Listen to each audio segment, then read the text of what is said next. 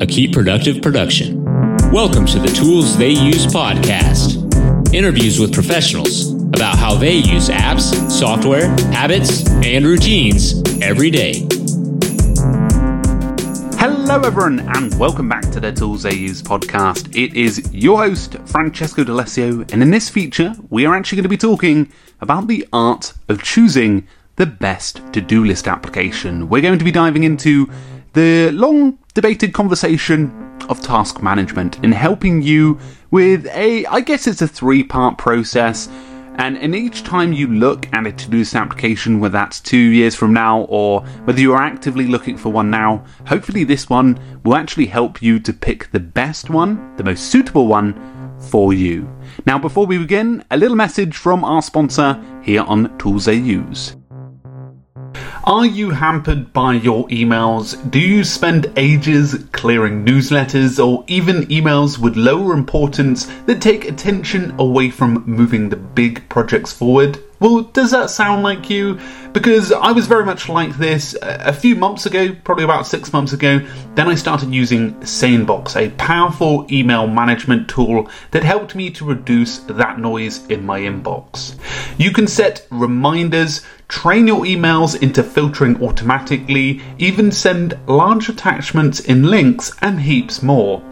Sanebox is a mighty powerful application, and it is August 2019's Tools Use sponsor, and it's amazing to have them back. This is one of the tools I pay for on a monthly basis, and I can't recommend trying it enough. I actually upgraded to their annual plan only a few weeks ago. All listeners can get a free 14 day trial to Sanebox and a lovely $25 credit to get you using the tool that offers so much. So, guys, as we dive into this episode, um, I hope you enjoyed the previous episode. If you haven't checked it out yet, Tools I Use is, starting to, we're starting to actually post on a routine basis. Um, but also, I wanted to let you know about our Twitter handles. We are at Keep Productive, and if you do want to shout about the show or maybe even recommend topics for the future, um, we're going to be bringing on some exciting guests in the next couple of weeks. Feel free to tweet us at keep productive, all one word, and uh, it'd be amazing to have that dialogue. And as you can imagine, we're excited to get into some social conversations with you all. So let's begin. Obviously, the thing that I want to mention before we start is the best to do list applications are picked with no rush. And what I mean by that is that when you go about picking a to do list application, you should not be rushing it. I actually was on a conversation uh, the previous episode with Martine, and she was talking about a to do list application. And I always think of a to do list application in the sense of, oh, it's some, like, obviously, this really helpful application, but for a lot of people, it's actually their starting point as they begin their productivity software sort of setup. A lot of people go straight to a to do list application because it provides you with a way to capture tasks and also a way for you to reduce that mental strain of remembering things, reminders, and normally a great starting point. So, my recommendation, first off, is definitely not to rush that process. I definitely think it should take you a bit of time to do that. And if that means that you're using for another couple of weeks at least your notepad in front of you or Apple reminders or something very basic, um, then that's probably better than necessarily rushing grabbing this very attractive looking application for a couple of weeks data to actually find that it's not suitable for you. So now we're going to actually distill it into sort of a three part process. Obviously, as you can imagine, it's going to be a little bit longer when you're going through it, but this hopefully condenses it for you. So the first step is to analyze your current needs. Now, what a lot of people struggle with especially when they're going for a to do application, is that sort of shiny object syndrome. And this happens with pretty much every industry. We see something we like and we tend to go for it. Uh, for example, let's say you see something on Product Hunt like Superhuman and you're like, oh my goodness, this email application looks amazing, and you tend to just invest all of your time and attention because it looks so damn pretty. And of course, this is something that we can't escape. This is our natural instincts, our design uh, you know, we look at Apple products sometimes, well, at least I do, and I go, wow, that looks good. and you're tempted to buy it, but sometimes it's that sort of like, uh, you know, person on your shoulder going, you know, you don't have to buy it. I think you have to listen to that person a little bit of time. And, and the first step is really to sit down with a pen and paper and write down your needs. Now, for some people, it might be something like, for example, you might be retiring soon and you might just need a lightweight to do list application to get you through and be able to sort of manage the everyday sort of activities. Or maybe you are starting a new business and you know that you're going to be hiring five people in the next couple of months and you want something that will sustain you and especially be able to connect you with sort of other people that are working in your team. So, being able to work out, firstly, what your situation is. What are you actually doing uh, with this to do list application? Is it going to be used in your own personal life or is it going to be used for your work. So, being able to establish that is firstly very important, your situation.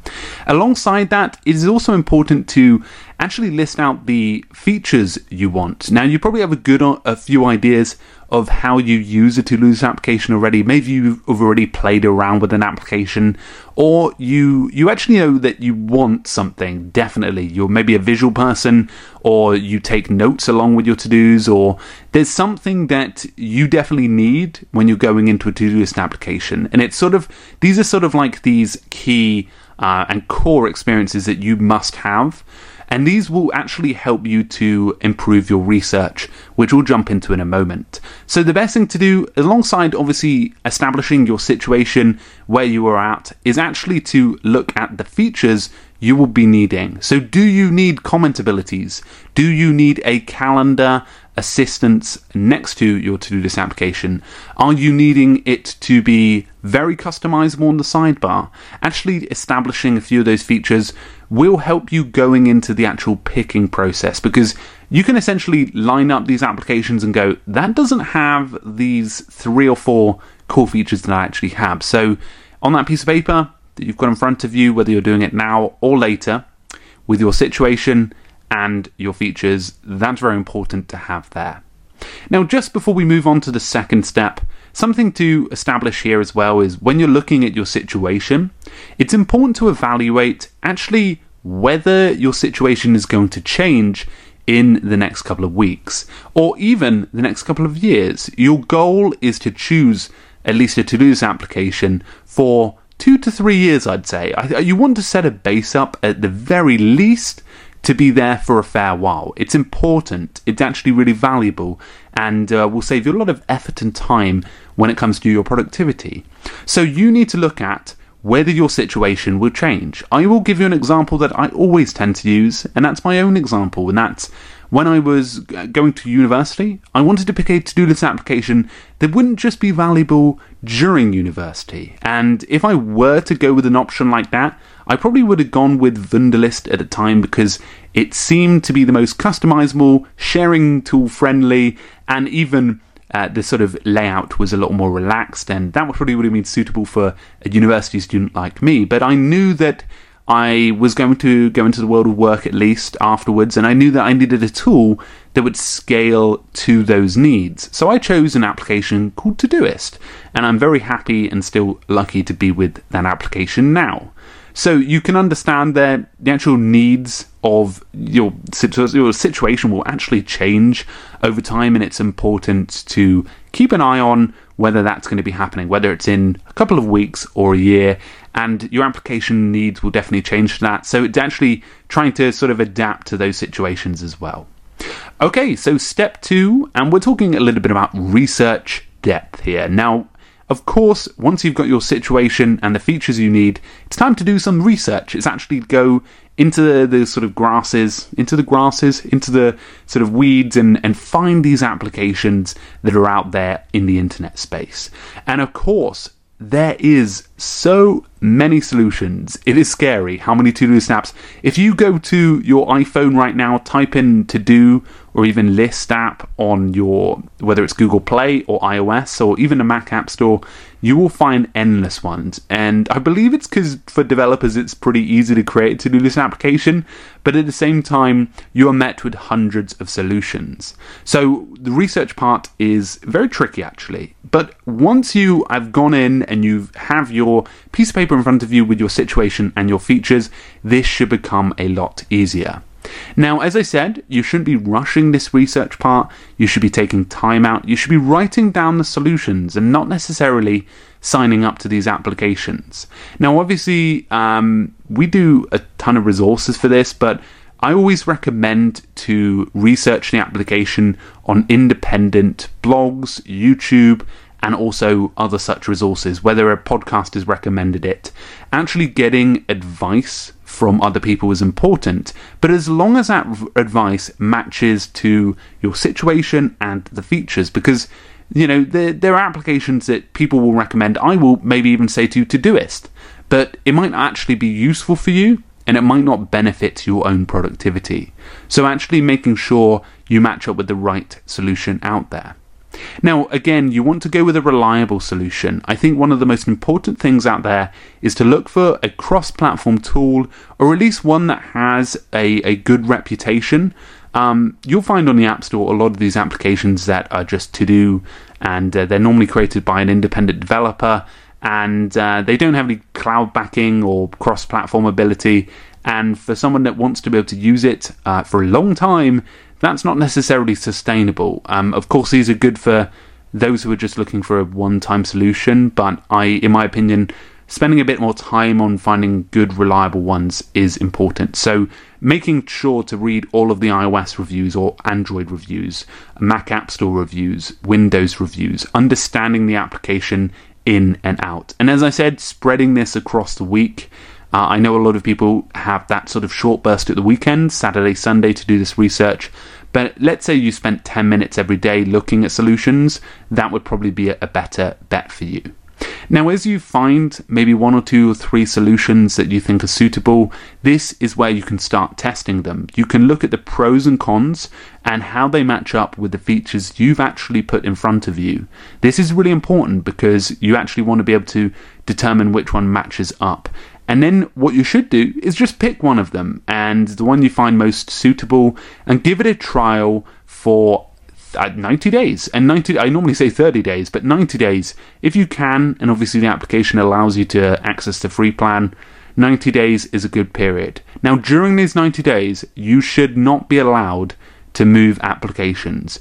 You and the reason I say this is because you want to go in with the thought process is that you're going to be setting up a base here in terms of the next 90 days. So your goal is not to even move from this application. So that should help you pick between the three and actually help you downplay it. So remember, do that research on those three where they match up with your situation and features. Okay, so the final element, the third element, is the optimization of the tool. So maybe you've gone past those 90 days with that tool, you are pretty happy.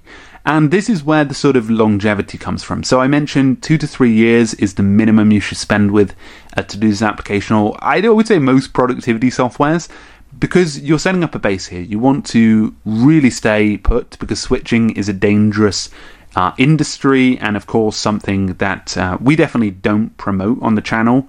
Um, so, of course, you want to be able to have a long term mindset with this. So, once you've got this tool, begin optimizing. And you can do optimization in many different ways. The first way could be reading the company blog, reading the company resources, training, and learning about all of the feature sets that they have and whether you are taking full advantage of it. Now, this could even be before necessarily upgrading to the premium or subscription experience that they may have, just so that you are fully aware of everything and comfortable before you make that leap into premium.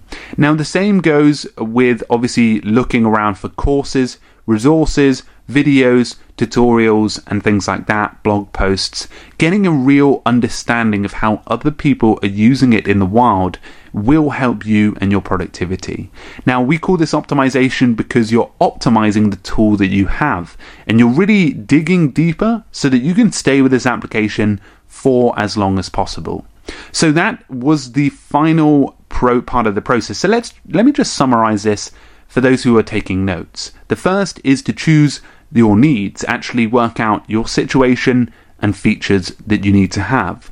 The second step was to do the research, to make it slow in terms of not just rushing in, and choose three core options. Choose one of those three core options and then spend 90 days with the application. And finally, what we just talked about, optimizing your tool. And that really is about understanding, choosing a tool, and then actually going all in. So, guys, I really appreciate you stopping by on Tools They Use. A big, big thank you to Sanebox for sponsoring this month here on the Tools They Use podcast.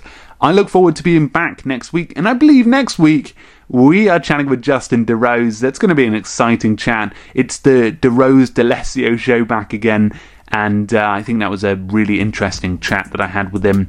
I think you'll love it as well. So if you would like to join us on Twitter at keep productive. And if you want to chat with me, it's at Francesco D, D for Delta, underscore A L E S, S for Sierra. Anyway, guys, thank you so much, and I will talk to you guys very, very soon. Cheers, everyone.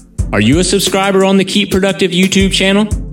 If not, you'd love it. Software reviews and news. Just search for Keep Productive on YouTube for weekly videos. Thanks for listening to the Tools They Use podcast a Keep Productive production. See you next time.